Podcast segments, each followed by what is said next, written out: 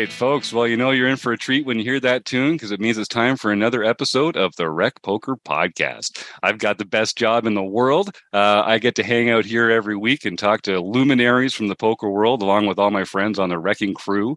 Um, so I'll just say if you don't know what Rec Poker is about, we're a group of fun but serious, winning recreational amateur players. We love sharing our love of poker with the world, and we do it mostly for free. A lot of what we do here at Rec Poker is volunteer based, it's free to join. Um, so we'd love for you to go to rec.poker and sign up for a free account right now. All it takes is an email address and a smile. And because so much of it is free, we got to thank our sponsors, the Running Aces Hotel, Racetrack, and Casino, and Mark Bershon over at Website Amp. And we also got to thank our premium members like the amazing Troy Graffentine, who's been a member since way back when. Saw his name come across my screen earlier today, and I just wanted to say, Troy, thank you so much. Your 15 bucks a month helps us immensely with all that we try and do here at Rec Poker. And uh, if you're thinking about joining up into our premium program, I'd encourage everyone to check us out. It's uh, if you use the code Rec Poker, it's only five dollars to join for your first month, and only fifteen dollars a month after that. Um, and you never know who you're going to find uh, around the corner. If you want to find out about our wrecking crew, the group, the kind of core team that puts a lot of our stuff together here, you can go to rec.poker slash crew, or you can just listen up because you're about to hear from a few of them right now. Well, I'm Chris Jones. You can find me 5b5 on Twitter or 5by5 in the Poker Stars home game. And I'm John Somsky. I am Poker Geek MN everywhere. I'm Rob Washam, and I'm Radman50 just about everywhere. And uh, I think I said my name's Jim Reed. I've got the best job in the world. I'm Bluff Bluffsterini in the home games and at Rec Poker Jim on Twitter. We're going to be talking to the one and only Sarah Steffen soon. This is an exciting one. We've been looking forward to getting Sarah on the show for a while. Um, so, uh, what the heck? Let's just jump right in. Um, so, Sarah, uh, we got a chance to meet officially down in Las Vegas very briefly mm-hmm. as part of the uh, the rivalry around the tag team event between the rec poker teams and the poker power teams. And uh, you guys whooped us. You whooped us good. Um, the poker power team was the uh, last team standing. Nice. So congratulations on that. But that was a lot of fun. It was nice yeah. to meet you in person. You as well. Yeah. You know, I, I know that you've known AJ for a while. And so it was, she's, she's always talked about you. So it was good to, to finally meet you guys as well. Yeah, well, I feel like we have so much in common, our organizations. You know, we're mm-hmm. both very interested in fostering this friendly, inclusive atmosphere around the poker table and uh, welcoming people into it and letting people know how much fun you can have mm-hmm. if everyone just treats each other well. And uh, it doesn't seem like it's that much to ask, to be honest with you. Right. But um, here we are. You never know. So um, yeah, AJ is a, a great friend. Um, uh, we're doing some more work together between Rec Poker and Poker Power uh, as the year goes by, which I'm really excited about. Um, and you're both you two are both in Chicago, is that right? Yes, yeah. We we played in a home game um, probably about 15 years ago, and so we've known each other for a long time. Um, so yeah, and then you know, once I started with Poker Power, uh, I invited her to to, to uh, you know kind of come on board, and um, and now she works for them full time, which is fantastic. So it worked yeah. out. yeah. Yeah. So tell me a little bit about that. I guess I I always I actually I, I I didn't get to this point with you yet, but I don't like to put people in boxes unless we're actually on the felt. Uh, so I don't. So h- how do you kind of uh, uh, consider yourself in the poker world? You've got a lot of different facets. You're an instructor. You're a player. Uh, you're an ambassador. Uh, how, how do you describe yourself when friends ask you what like what's your role in the poker world? Yeah i mean uh, it's this is just my passion my hobby. I have a full-time job. I'm a, a, a public school teacher in chicago. Um, and so you know poker's just like been my passion. So when i got to join poker power it was great because i just got to kind of combine those two things that you know being a teacher but getting to teach poker which i love. So yeah i you know i'm, I'm definitely a rec player, but I put a, a, lot of work into the game and I enjoy it. I travel as much as I can. You know, being off during the summer really lets me kind of, you know, go to the different stops and, you know, sometimes on long weekends. And so, um, yeah, it's, it's a lot of fun. That's great. Um, well, I see we've got a few people in the YouTube chat, and I encourage all our listeners if you want to join us for free every week live while we do these recordings, you can come to YouTube and uh, join in, put your questions in for free. And we always do a free draw at the end of the episode where I get to use my nerdy dice to find out who's going to win the uh, the prize this week. So anyone in YouTube, feel free to ty- type your questions in. And anyone here in the panel, of course, uh, feel free to uh, jump in anytime. So tell me a bit about because you you've been involved with uh, Poker Power since early days there. Mm-hmm. Um, tell me a little bit about how that organization came together and sort of what it's become over the last little while. Yeah. Um, so basically, um, Jenny Just is the founder, and she is um, just an amazing woman. Um, she has a lot of different sort of facets, um, but she started a trading company, um, basically Peak Six uh, downtown in Chicago. Um, and so poker's kind of always been around her, you know, in that industry. Um, they played it a lot. She wasn't a poker player, but her husband played, and you know, they would have tournaments there at Peak Six. And um, one day, uh, a few years ago, her teenage daughter came home from a tennis match, and she had um, lost the tennis match and her husband was you know kind of frustrated at it and he's like you know it doesn't even seem like she knows that there's an opponent in front of her you know she's not thinking about any strategy and then he offhandedly said we should teach her how to play poker.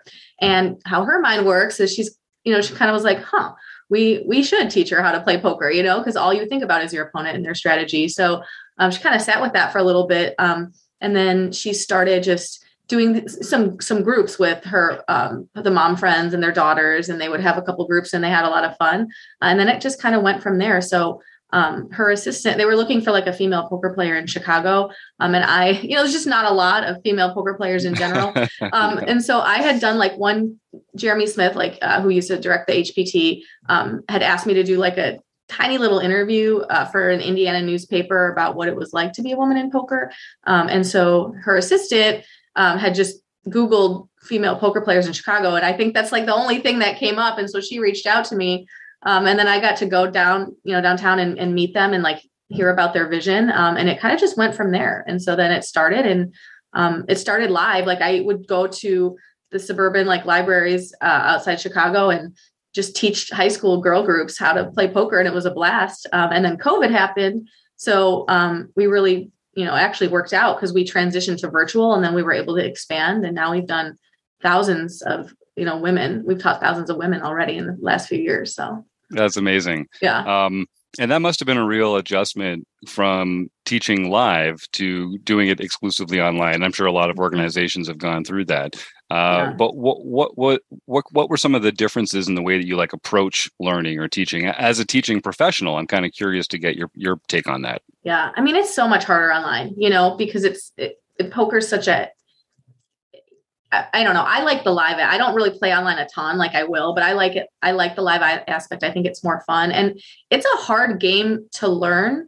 Um, you know, when you're online, because you know the women, the girls that we were teaching had just zero experience, and so you know you're not only learning a whole vocabulary, but then you like you're playing on an app and you're trying to figure out like what the controls are, like how do I check? You know, we use like Poker Two and a lot of our games, so that's kind of like a a confusing app anyway. Like how do I check? How do I fold? How much do I bet? You know, and it's fast, you know, because it's online. So that was super challenging. And, um, you know, live, we would go a lot slower in the sense that we would talk through like, let's play what's the nuts and let's like do 10 hands where we can just, you know, talk through like what would the best hand be in this situation. So it was, it was hard, but you know, we, we figured it out. We had um, a couple great um, like Melanie Weisner helped a lot with our curriculum. Mm, she's so yeah. yeah. she's amazing. And so, you know, we were able to do it. Um, but it, it was for sure challenging.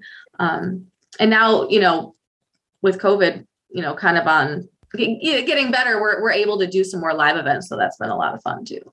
Nice. Going back to live. Um, I know Chris has some questions from YouTube. I'm going to jump in with one take takeoff there. So, uh, you're you're a professional teacher.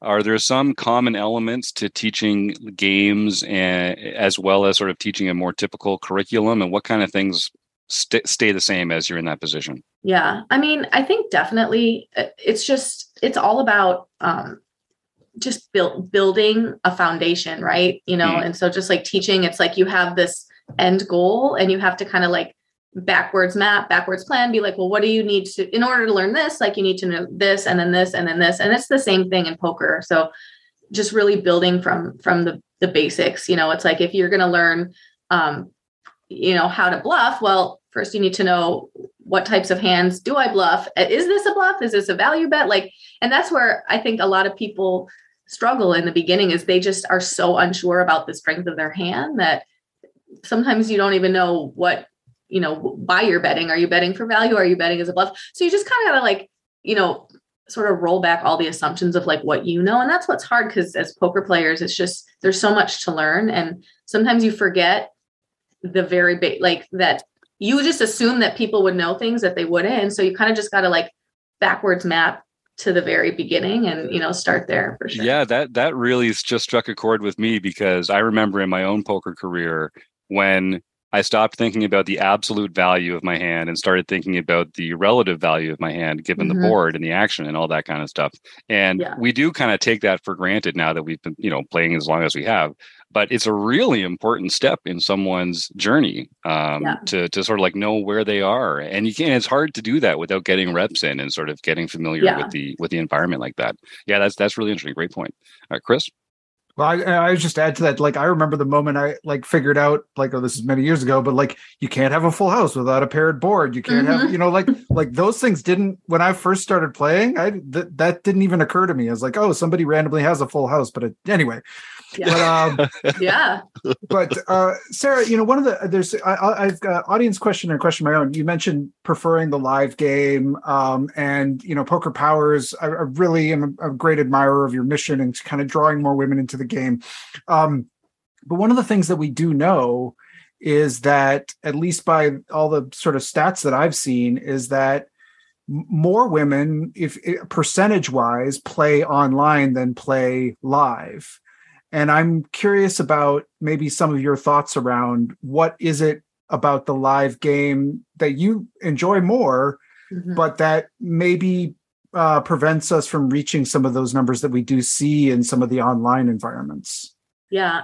I mean, I think there's so many reasons, right? I think number one is just a, a lot of women don't have the time. You know, it's it's if you're gonna go play a tournament or like a cash game session, you need, you know, at least three to 12 hours you know you're probably going to have to travel there and back an hour. And so it's just you know people are moms they have families like it's hard. It's just hard for them to to find the time for sure. Um and i just think like the environment it's definitely intimidating you know when you walk in and you are um you know one of one two three women in like a room of a hundred people and you've never done that before. Like if you don't have somebody to go with the first time i think a lot of women probably peek in that room and then just walk walk out you know? Because they don't want to look they don't want to look stupid you know? Even though that's it's part of it is just like learning and, and, getting comfortable but you know it's intimidating i think for for a lot of women and um you know just because you don't they're just they they already feel like out of place and then they just they don't know what to do. So it's like well what am i going to do when i sit down at the table for the first time? Like you know, like, do I need cash? Can I pay with the credit? You know, it's just people don't know. And so I think unless you have someone kind of holding your hand that first time, it's it's intimidating for yeah. sure. Yeah. And I, that's what I, one of the things I love about sort of watching the growth of what Poker Power has done. It seems like that there's almost like a buddy system in some ways yeah. like and you're constantly sort of like cheering for each other and traveling with each other and there's sort of this this sort of growth that happens that way which i think is really exciting yeah, um, I mean, we had a woman, um, a couple, but one of them I met at the ladies' event um, who flew out. She had never played live before, and she flew out to Vegas from the East Coast, like for the ladies' event. And she came to the booth and was like chatting, and she, she was having the time of her life, you know. And but again, like we're there, like she can come and be like, "Hey, what what do I do?" Like, "Oh, you need to get a player's card. You need to do this. You need to do that." And you know, we were there to help. So, but it's you know, uh, more of our women are doing that, and it's it's so fun to see and to meet, you know meet them in person and and they're putting themselves out there you know it's yeah, it's great. yeah. Well and so we have a related kind of audience question. Uh, dark angel is asking uh, sarah what do you think of the turnout at the uh, of the ladies at the wsop uh, it, the quote here is 6% of the field uh, was ladies overall. I know in the UK, I've definitely seen it grow um, from the first ever ladies event, which had seven players, to now over 100 ladies playing. So what what do you think about sort of your experience at the WSOP um, and sort of sort of the the women's turnout at, at some of these events that you've been seeing? Yeah. Well, six, I didn't, I actually don't know this stat, but 6% seems slightly higher, I think, than before. I think it was like 4% maybe last time. Um, so that's great. Uh, I, I think I'm seeing a, just more women in general for sure at, you know, not as much at the main event, but um, definitely the side events, the millionaire maker, like those types of events. Um, I'd say God, if I thought about it, probably at least half of the tournaments that I played in had more than one woman like at my starting table, which is a little bit rare and great. So, I mean, we're, you know, people are definitely becoming more comfortable putting themselves out there more. And, you know, I just think like there's so many more resources now that are accessible to like training and, and classes and stuff that, you know, hopefully that's causing women to be more comfortable going in there for the first time. Yeah, I mean, I'd love to know. Uh, Twenty years from now, looking back on what the next little while looks like. Uh, you know, it'll be I'll be really curious to see what are the factors, the the variables that people start working on when it comes to this kind of stuff. Because I thought like the tag team event where the beatdown occurred. Okay, fine. Don't have to keep bringing it up, right. Sarah. Okay, get off my back about it. I know. Um, uh, that I thought had it had a lot of of women players yes. in it. Like like I was I had four at my table. Um, every time I looked around, I thought like each table had more than one woman playing it. I mean, it was yeah. phenomenal. Um, and maybe there's an element of that like buddy system aspect mm-hmm. to that. That did feel like a very social, fun event, even though yeah. we were all trying our best. Okay. Okay, yeah. we, we're doing our best over there. hey, we, I think I think me and Kina went out first, so we, I can't say anything. it wasn't uh, but, me. I didn't bust us. So. Oh yeah, well, and I should and I should be really clear for our, our poker listeners that George Sanford, who was my partner, was a perfect partner, and I was the one that put the oh, chips no. in bad at the end there. Yep, but we talked about it. We're, we're all cool. We're cool, George. Yeah. yeah. Um, but uh, yeah, and I, and I, I you know I don't want to talk to you about women's issues just because you're a woman. As it happens, it's something that we're really focusing on yeah. right now. In fact, um, and I'll just say for our audience members, on August 9th at 7.30 Eastern, uh, Kim Petvet Kilroy is going to be doing her monthly poker empowerment session here at Rec Poker. It's free for everybody to join. You don't need to be a premium member uh, Tuesday, August 9th at 7.30. She's got some exciting news. We're going to be changing the format of the group, and um, she would really like to get some more input from some of the other women uh, here at Rec Poker and also beyond. In fact, I'm, i might send you uh, a note offline, yeah. Sarah, and see if we could uh, get some more voices in the room for that because yeah, it's something that, um, anyway, so on that note, um, is there is there something other than just having guys be less dicks at the table like because i think we're attracting a lot of women to the game of poker and like chris is saying like the number of players online versus the number of players live seems to indicate that you know it's easier to play uh, online as you point out not everyone has time to commit to the live game um, but retaining the players that come mm-hmm. to the mm-hmm. live arena seems to be an issue as much as anything else and i and i i I'm kind of being flippant about it, but do you think there is something other than just being better allies at the table and ostracizing more of the jerks? Yeah, I mean, I just think like there just needs to be more. I don't know. I, I feel like sometimes, like especially with this year, like they weren't even going to stream the ladies' event online. You yeah, know, like there's things like that that could be very easy, easily fixed. Um, I just think like also I think like poker coming off like mainstream TV, I think that's mm-hmm. bad. You know, I mean, mm-hmm. to you got to have a Poker Go subscription. I mean, most poker players who are play a lot probably don't pay for a Poker Go subscription. You know, so I just think like it just needs to be out there more. You know, in in general, in order to attract a newer audience, and you know, because you're not going to really get that exposure. So I think that's important. Um, you know, in order to grow the game. And I just think like it's going backwards for some reason. Yeah. Well, you know, I mean, uh, kudos to Poker Power. I know you guys put a lot of emphasis on um, getting younger people as well mm-hmm. involved. Mm-hmm. I think that's super important for everybody, sure. uh, and, and it, it should be an attractive game for younger people because it's it's a it's a place to compete. You know, that's one mm-hmm. of the things mm-hmm. I love about it is um, it's an area where I'm going to be able to compete for the rest of my life, hopefully, uh, when my knees and back aren't what they used to be, you know? Right. And I think like for younger people too, it's like a bankroll issue. Uh, you know, yeah. we have some different clubs and different colleges. You know, I think like if there was some organized way to kind of do like you know a, a system you know like a, a community like a tournament you know where somebody wins a seat to the WSOP like at different colleges and things like that. I just feel like that could be something fun too. There's definitely things we can do that would be easy, but again, it's like sometimes the game has a stigma and so people don't even want to hear your idea for it because they're like oh gambling this that so you know that's that's one issue that we need to overcome in general too so yeah that's true yeah sure. a stigma across the board yeah. um well, I want to I want to take a quick second and thank some of our international viewers, uh, Dark Angel and Troy, calling in from well uh, uh, more than halfway around the world. So good nice. morning to you too, and thanks for coming in there. And Jay Fleming, a new name uh, in the poker in the YouTube chat. So nice to see you as well here.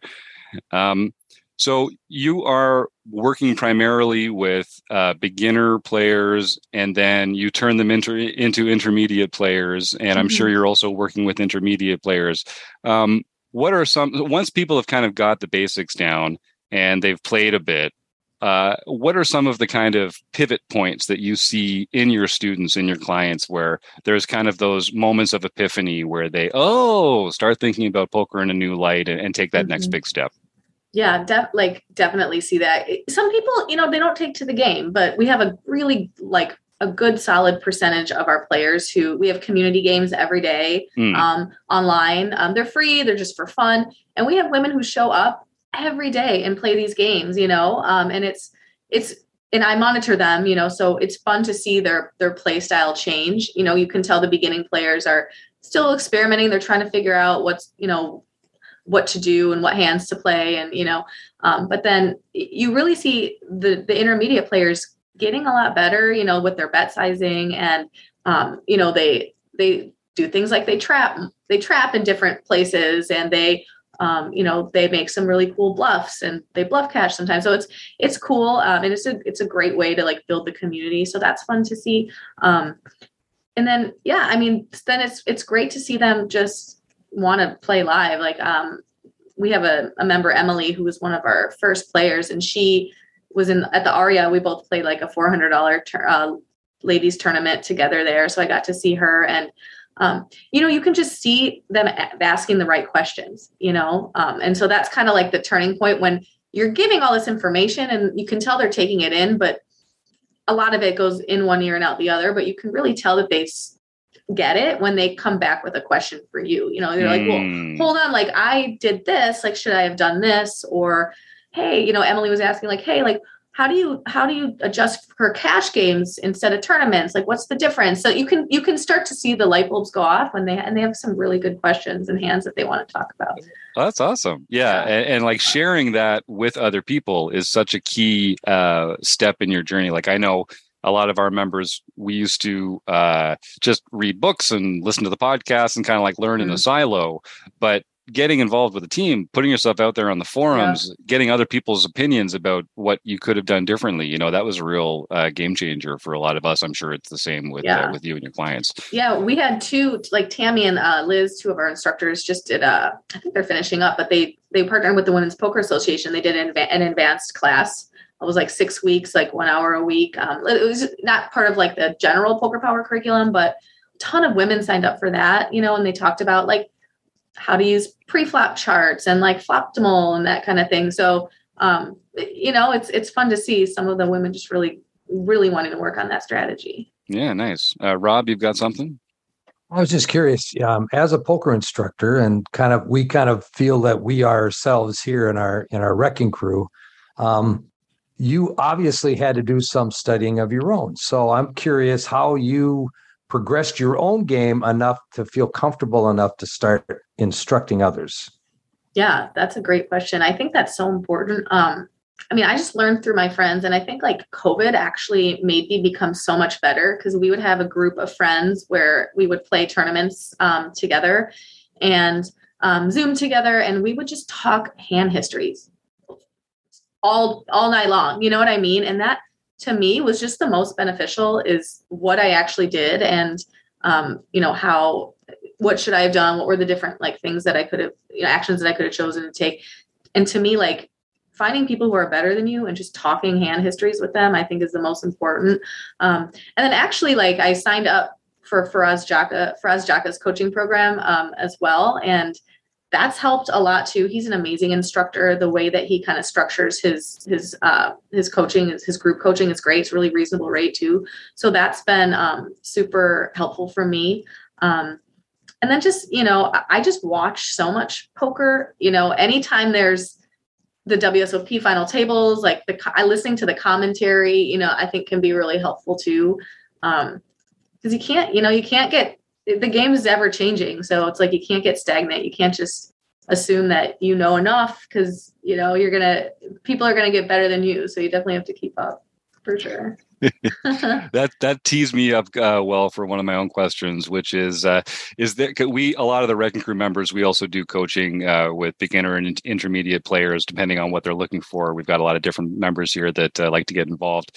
Um, is there a is there a sort of like a, a a piece of poker wisdom that you really enjoy imparting to someone who doesn't have it? Like for me, when I'm working with a coaching client, and we move into them actually thinking about their opponents having a range of hands and like what that mm-hmm. actually means to the hands that could be in that range that's just like a turning yeah. point for them as a player you know I, I get so excited when i get to do that is there anything like that for you when you're coaching i think for me it it was really it's been valuable to and I, I don't sound simple but like having a plan like mm. i see whenever i see someone at a table make a huge river bet and get check raised, they don't know what to do. You know, it's like you didn't think about what you were going to do if that happened. And I think for me, it's like every time I I make it do an action, like what what am I going knowing what I'm going to do, like exactly what I'm going to do, no matter what the player does. Like what if they call? What if they raise, min raise? What if they, you know, make a 4x? Like then what am I going to do? Like, am I going to call? Am I going to re-raise them? So I just feel like that sort of and then Mel- melanie did a really nice job with our lesson on that like just planning ahead and i think like that's the most important thing that you know a lot of people don't think about and again like you have to with your chip stack too because you know you don't you, you have to use sizing so like you have the perfect amount of chips left in order to do what you want to do in the hand and to me that was just a big turning point for me is really just thinking through the hand envisioning the hand till its end and like thinking what i want to do on each street Mm. And that's obviously you have to you have to have been through a few hands in order to kind of even know what that feels like. So um, I love that that's something you can kind of get to uh, at one point. Yeah, yeah. Chris. Uh, Sarah, one of one of the things also that I think uh, Poker Power does is you work with sort of companies and and mm-hmm. organizations and sort of do trainings based around lessons you can learn from poker and i'm really intrigued by that because i think there are i think poker is a really great sort of training for sort of some life lessons for some mm-hmm. practices in your own life. But i'm curious about you know what what are some of the like the key things that that um that you that you think poker can teach us about sort of things outside the game? Yeah. I mean i think for me um like tilt is such a huge one um because you're just going to be put through it on like you know, even like this weekend, I went to the MSPT and my stack was roller coaster, you know, so you're just you put through it so much and really being able to like be even keeled and not let anything rattle you, I think is this game teaches you so much and it's hard to get there. And I, for me, it took a long time, but I think that is like so important because then you can just go through life and really kind of use that same sort of um, just mantra, you know, like I'm not going to let this person bother me. I'm not going to let this situation bother me. It's out of my control. Like I made the best decision I could. And this is what happened, you know, and not being results oriented, I think is a huge one for us. Um, because again, like, did you make the right decision? Yes. Did things go wrong? Yes. It is what it is, you know, like right. there's nothing we can do there. And so, like, you know, the, the results oriented, like the emotional, like resilience, um, I think is important and learning how to be a good loser um, I think is important because poker, you're going to lose 99.9% of the time when you go play a tournament. Like you're usually not going to win. You're going to lose at some point, whether you're out first or, you know, whether you play second in the tournament, you still lost. And so I think like that's a huge lesson and just, again, like perspective taking and like being able to just let it roll off your back. I think mm-hmm. that's important. Well, and actually, this is this is a great. Uh, so thank you for that, and it's a great uh, segue to a, a, a audience question um, where uh, Dark Angel asks, um, "How how do you manage with burnout, and how do you how do you manage to not tilt and get your mindset right?" So I think you kind of touched on that as being like a really important skill, but what are some specific how did Yeah. you learn those lessons where how did you get to the point where you're managing tilt Yeah, I think like just the experience, like having a lot of experience where, you know, I don't know, where you're deep in a tournament and you bust, like it can be heartbreaking, right? Because you're so close. Like that happened to me this weekend too. Like I was 20, 26 left and I had like, could have had a million chips, but then the board paired on the river, like again, you know, you're like, not again. Um, but you just, again, it's just, it's, it's, really detaching yourself from the results. Like, did I play this hand correctly? Um, and am I going to have another chance to, to try again? You know, and that's that's too like, and that ties into bankroll a little bit. Like, you can't put your whole stock in like one big tournament because that's when you're going to feel so much disappointment. Um, so you want to like make sure you're playing tournaments that you can, you know, afford to continue to try again and again and again. Because you know, if if you put your stock all in one and then you bust, like you're gonna be heartbroken, you know. But if you know, like, oh, I can play this tournament again next weekend and the weekend after that, then you know that you're gonna have those chances to kind of to to take it down and to win. Um, and then like during the the moment, you know, sometimes I'll listen to music, I'll take a walk, you know, I'll go outside, get a deep breath, you know, take some deep breaths, come back. Um, I'll text my friends, um, you know, and tell them to like send me something funny or tell them to talk me down off the ledge, you know, and they they do. They say something funny. I think it's the support system is important too. Like, um, you know, sometimes you have those friends who like will listen to your bad beat and like make you feel better and you want to talk to them. And sometimes you'll have those friends who just tell you to shut up and get it together. And sometimes you want to talk to them. And so it's like you got to have that support system that helps a lot too. That's a great one. Speaking of support systems, so I want to thank uh, Dark Angel 7091 is uh, Donna Morton, who's a fantastic uh, poker person on Twitter in particular. So folks, everyone should go and follow her um, at Dark Angel 709. And uh, she's uh, she's helped lots of poker organizations spread the good word about what they're doing. She helps monitor webinars and uh, moderate stuff like that. So thank you, Donna, for your support. I'm glad we finally got a chance to uh, connect on some of this stuff. Keep up the great work. Um, all right. Well, uh, Sarah, I'm going to give folks one more chance to type any questions in. In the meantime, before we wrap it up, uh, how do you like people to get in touch with Poker Power? We'll talk about you in a second, but what's the best way for people to get lined up with Poker Power, and what does it look like for them as they join and get more involved? Yeah, you can just go to pokerpower.com um, and we offer classes that start at the top of every month um, in groups of four. Uh, so you can sign up for you know four at a time. Um, you know, one through four is basics. Um, lessons five through eight are kind of our intermediate um, breakthroughs, and then lessons nine through twelve are brilliance. And so you can either start at the beginning and sign up for lesson one, or if you feel like you have some experience, um, you could start and sign up for the middle group of lessons. Uh, and they're one hour a week on Zoom. Uh, it's about 30 to 40 minutes of, of like a strategy presentation. And then we break into breakout rooms and you plan an app, um, which we are almost like we, we have an app now, which is great. We're still working on some of the bug fixes and things like that, but we utilize our app now in our game. Um, and yeah, you play and get feedback, um, which is really nice. Is the app uh, can deal cards face up. So in the be- with beginners, like we can actually online see the cards. We can talk through what you should do. Um, so yeah, and you get some coaching from a from an instructor during that uh, gameplay. Um, and then yeah, then you're in our community. We do monthly events. Um, we do meetup games sometimes. We do um, you know we did like kind and I did a head up, heads up lesson recently. Um, so we do like really cool monthly events um, that are free. So yeah, we encourage everyone to to sign up at pokerpower.com.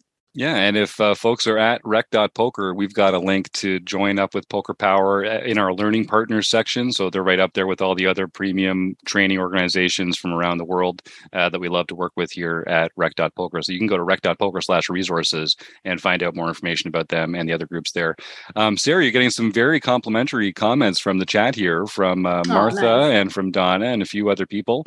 Um, so on behalf of them and myself, thank you for joining our wrecking crew uh, to have this you. I- conversation. I had Yeah. a ton of fun. Yeah, it was Yeah. great. Happy to come back anytime. So for a while, we're going to hold you to that. And uh, I know you have a lot of fun on Twitter. Oh, in fact, we can't let you go before we talk about some railing that's been happening yes. on Twitter recently. So first of mm-hmm. all, um, what's your handle and what's the best way for uh, folks to get in touch with you personally? Is it is it Twitter or email or smoke signals? What's your preference? Yeah, Twitter's great. Um, I'm uh, Sarah K. Steffen at Sarah K. Steffen um, on Twitter and on Instagram, sarah.poker. So those are you know two two great ways. Um, i you know you could also just email me sarah at pokerpower.com as well. Um, yeah yeah i do. We have, we have some fun on twitter for sure. And, and uh, so i mean chris might uh, tee this up a little better than me but i know you've been uh, down at mspt uh, mm-hmm. playing a little uh, but you're also part of a great rail. Um, yes. so I mean, there, so there's there's a couple photos that, that are going around Twitter today. By the time people hear this, it'll be a few days uh, later, but you can go back and check it out. But mm-hmm. can you mm-hmm. t- can you just tell us what what makes a good rail? Like how what are the qualities that make for a good rail?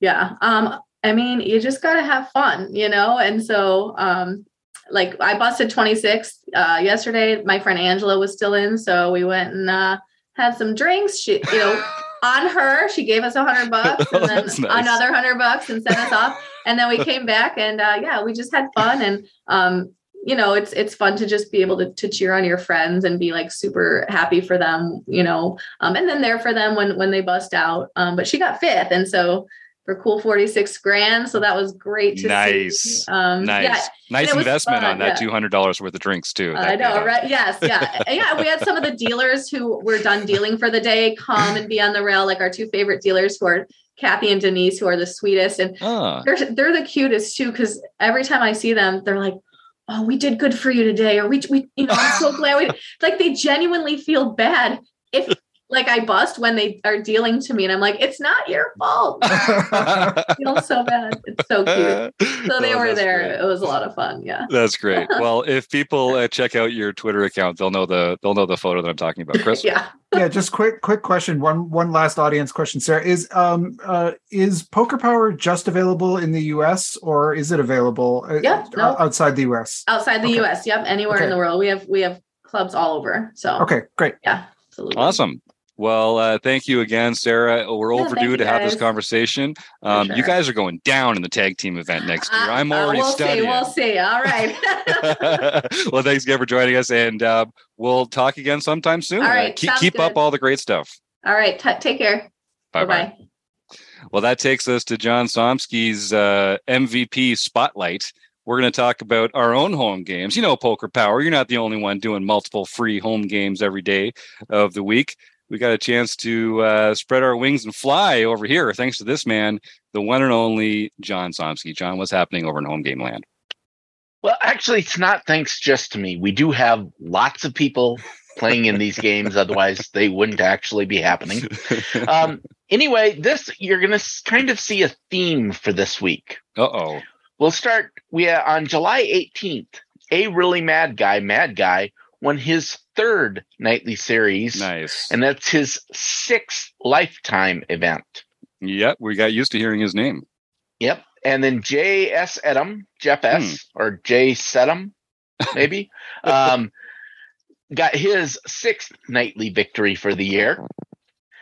Then we come back to a really mad guy again. Uh-oh. Mad guy got his fourth nightly wow. victory for the year. Mm-hmm.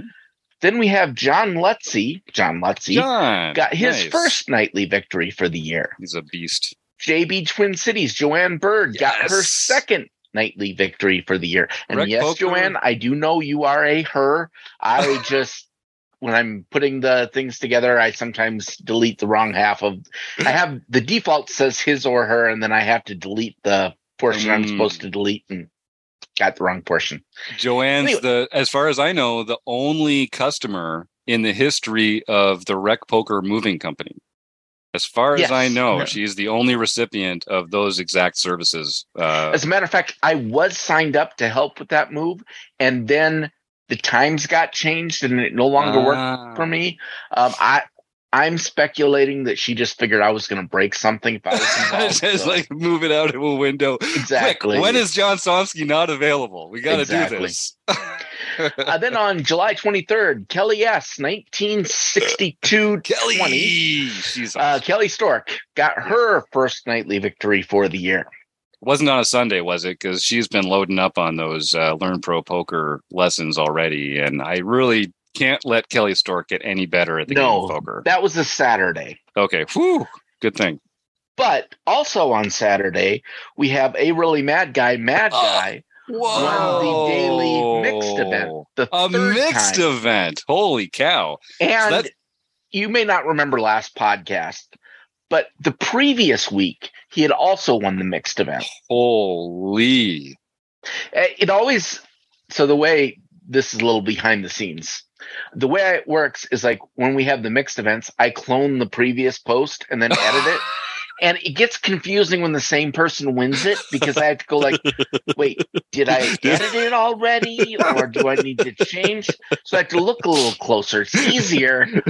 So someone please next week win the mixed event. Yeah, that's right. Well, that's a real hell. So he won two uh no limit hold'em events and a mixed game event in the same week. Correct. Wow. And the week before, he won at Yeah. least the mixed event. He may have won another event too. I don't It's really true. remember, but he, Wow. he's that's been coming on that's- strong. That's in the running for one of the you know. I, I'm just Poker and- wondering if he's not so mad anymore. Yeah. After all that. It's tough to stay mad when you just keep winning. That's Yeah. right. He'd be. I'd be the pretty chill guy by Yeah. now. Uh, Yeah. Sort of like resting on my laurels guy. Um, but all right, congratulations, sir. And then we have our international events. Monkey System, Keith Brandt Keith, Hmm. won yes. the 2 p.m. international event. Or no, he won the 8 a.m. international event. The 2 p.m. event didn't actually run because there weren't Oh, enough players signed up. That's Remember, right. you have to have Game at least two integrity. players Yep. signed up by the start bell. International players. Yep. If you're listening, I'm looking at you, uh, Donna and Troy, and some other uh, folks chiming in from across the pond. Uh, every Saturday, we have one of our uh, No Limit Hold'em home games at 8 a.m. Central Time and uh, 2 p.m. Central Time. So we got a chance if you're if you're not if you're, if you're not in the normal North American time zone, there's a chance to swoop in and earn yourself a bronze pin. And John won't say it, but the fact that uh, they're kind of a smaller field typically is a good way to sneak in there. Maybe you only have to beat 20 people or so to get a bronze pin as opposed to the usual uh, 60 or 70 they're playing in the nightly series. So check that out, folks, every Saturday. And that's, uh, uh, we also have one at uh, 8 Central at night, along with our practice mixed games on 8 Central on night. Um, John's really working the, uh, working the, the the water wheel real hard on Saturdays, uh, powering up all those different home games that we have going on. It's true. And I just want to point out that only Jim thinks that people who are not in this time zone area are not normal. I think you're all normal people, and you each have your own time zone, and it's perfectly fine. Okay. then for the uh, LPP Sunday event, we have a brand new victor, first time. Jesse Two Shoes, Jesse Oh. Granfors won his very first Learn Pro Poker event, actually his first rec poker event ever. So he can contact Jim at rec.poker to earn his free month at Learn Pro Poker. Yeah, you send me an email, my man, Jim at rec.poker, and uh, claim that prize. Uh, Ryan LaPlante and the Learn Pro Poker crowd put an amazing array of content together. They're constantly updating it. Um, videos, courses, curriculums, uh, one-on-one coaching sessions with Ryan. It's a great way to improve, and they're one of our favorite partners over at Learn Pro Poker. So uh, don't uh, miss that opportunity. Send me that email, jim at rec.poker. Well, thanks, John. Um, so, what do you think about the notion of uh, adding a few more home games to each weekday? I think if we if we spread like an hourly on-demand home game, um, but a, a lot of people say that it's not the same if you're not playing in them personally. So there's been a real push to have you a little more present in our 16 daily home games. What are your thoughts on this? Um, you know, having the the tournament director do that sounds good, and I am nominating you to be an excellent tournament director. all right. Well, John and I are going to have to work this out off screen, but I'm excited for all the new things coming over here at Rec Poker. Um, yes, uh, Don, I agree. Checking in the chat, and I think what uh, John said is perfectly correct because I think you're all exceptional and extraordinary over there across the pond. Uh, and you can keep all that normal stuff for us uh, Yankees and Canuckians. Uh, I got I got my fill of these jerks already. Trust me. Trust me. Um, so what, what, else is going on? We're we're recording the seminar tonight. That's uh, every month. Chris Jones hosts uh, a cards up. Well, it's cards up for him. The rest of us, we're all playing against each other, trying to uh, lock down the theme of the month. And what happens is we have this playing session. Uh, we all get to learn a little something about the theme of the month. And then Chris uh, goes off into the lab, consults with his peer and best friend, Dara O'Kearney. Um, and then Dara and Chris, those two uh, rascals, deliver a sort of a breakdown of one or two of the hands that our premium members played in that uh, sort of play along seminar. So we call them the deep dive because we dive deeply into a different subject matter every month. And um, tonight we're recording the the game that's going to be the focus of next month's uh, theme. But Chris, um, what are we working on this month, and uh, what have you learned anything yourself as you kind of approach some of this material? Uh, well, so the coming month in August will be uh, blind versus blind. We'll be looking at uh, some of the blind versus blind uh, pieces, and then the this actually the session we're recording tonight is going to be our September um month it gets confusing because we record things and we do things at different times but so august can be blind versus blind and then september we're going to be looking at defending against c bets. We just spent the last two months looking at c betting uh, in position and c betting out of position. Um, then we're going to do a month of blind versus blind work and then we're just because of the wsop we had to throw something in there that was a little less intensive which we thought blind versus blind could take care of that. And then so September, the playing session will uh, come back and be talking about uh, C bets again, but this time from our perspective when when we're the player without the initiative and how mm. do we hmm. how do we respond to C bets? And I really like the way you're approaching this, Chris, because the opportunity to C bet in position is what Sky Matsuhashi refers to as a bread and butter spot. It's one of the most profitable spots you can find in poker is being in position with the range advantage, being able to proceed uh, with an aggressive action. So that's something that we really want to study and put in our back pocket. So you follow that up with c betting out of position, which you'd think would be very similar, but uh, you pointed out some really interesting distinctions, and I think that's something that recreational players really need to learn and pay attention to. Yeah, um, a play. I think it's an area I see a lot, a lot of people making very large errors on because mm-hmm. I don't mm-hmm. think it's an area people are that well studied in.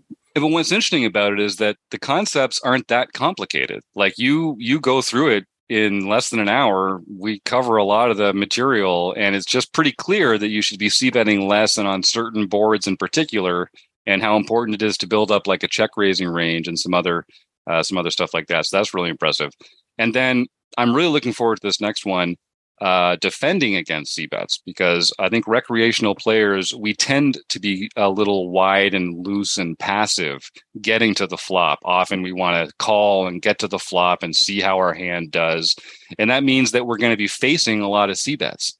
And mm-hmm. so knowing what are the boards to proceed on with what kinds of hands you know when to check raise uh, the sizings you can use that's going to be really high value uh, for a lot of our members so i hope uh, folks, like I say, come join Rec Poker for free.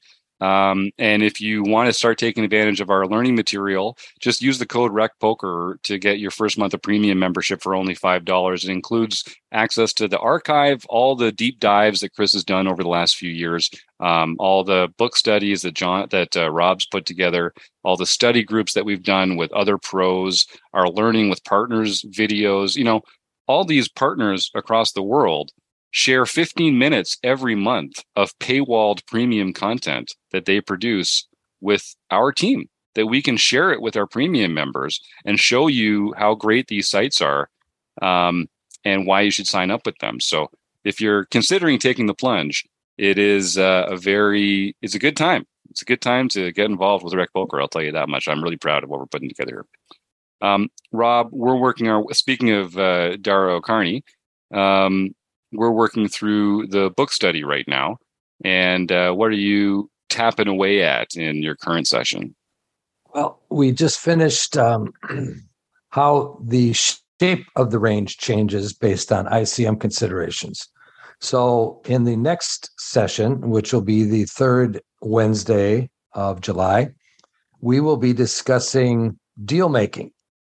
So, what happens at the end of a tournament when, you know, two or three people at the table said, "Hey, let's chop this up." You know, I'm I'm done playing. I want to do something else now. Let's chop this up. So, what consideration should you be considering um, when you are asked to make a deal?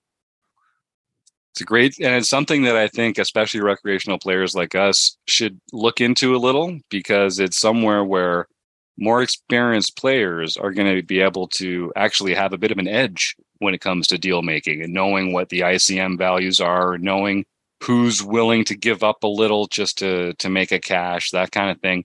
So I would say get involved and uh, catch up on if if you can't join the session live, if you're listening a little out of sync, um, go catch up on some of those book study videos because that's a great. It's it sounds boring, like it sounds like a non-sexy part of poker, but the non-sexy parts of poker is where a lot of the money's made. Sorry, gang. It's in developing an edge in these areas where you have an edge and other people don't. So I would encourage uh, folks. Yeah, I think uh, ten years ago when I was first offered the first deal of my live in a live tournament, I'm sure I was taken advantage of.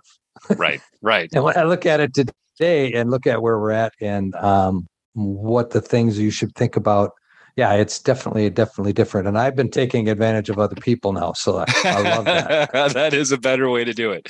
That's definitely a better way to do it. Um, all right. Well, a, a, couple, I'll just hit a couple things coming up quickly. I really would like to reinforce the notion of that August 9th, Tuesday the 9th. Um, if folks want to come together at 7.30 Eastern, particularly if you're uh, oh, any women listeners, please circle that evening. Uh, Kim's got some really exciting plans. I don't want to break them on the show here without her to talk about them with me, but um, she's really been putting her putting some good ideas together, and I think we're going to have some exciting ways uh, for women in particular to uh, share their love of poker, to come and join the group, and to and to get more out of it than they have been, which would make us all happy here, of course. Um, on Tuesday nights, I we've got a couple more months where we're doing our uh, Fun Country Poker online play and hang. So this is only for premium members, but uh, if you everyone's welcome to join us. A Tuesday night at nine, we play a nine-handed sit and go and on on the uh, po- uh, Fun Country Poker uh, platform, which is a lot of fun. You get to watch each other and share a conversation with each other. That's why we call it the online play and hang because we're all hanging out and having a good time as we play.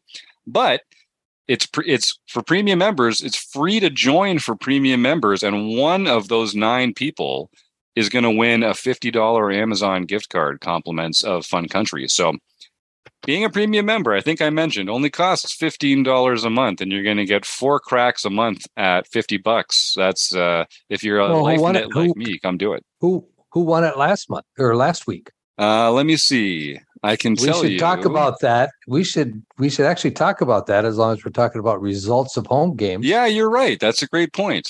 Um, so I'm actually I'm just, I'm behind on some emails, so I still have it in my email here. I think that was Joshua Campbell. Josh oh, Campbell um, not for the f- Torinar. Torinar, Torinar, yeah. yeah. Uh, Josh, him. yeah, he's been a, a, presence on our Tuesday night opas, and uh, yeah, he was the winner. Um, Eric Jin has won a couple of them. Um, I think James Gibson, my man, uh, the real Jim, uh, he's he's been in there recently. Yeah, it's not just bowling; he knows what he's doing. And uh, we've had some other uh, we've had some other members in there too winning. Even even I won one of them, if you can believe it. No. They let it. They yeah, they let anybody win these. Apparently, unreal. What? Yeah, I can't. I, I, can't believe that. Rigged. I, am not sure. This software must not have all the bugs worked out yet. yeah, yeah, that's right. Uh, asterisk. asterisk on the Jim win, um, but that's been a lot of fun, and I've really enjoyed working with Scott and uh, the Fun Country uh, poker group. That's a great way for for folks to get involved and give that a try. Um, and then we saw, I guess, uh, when's the next tr- uh, monkey system study group coming up? That's going to be on Thursday, August 4th at 7:30 Eastern. Um, that's a great. You heard of uh, Keith Brandt earlier tonight, one of the Wrecking Crew members who's been killing it um, in the home games, of course, like everyone else. Uh, he's done. He has his own monthly study group with off-table tools and ways that you can study and practice when you're not on the felt, and that's a great opportunity for folks to pick up some tips on how to improve. And um, I guess the last thing I'll just say is if you're enjoying the home games, we're going to be doing our uh, our next heads up bracket event in September.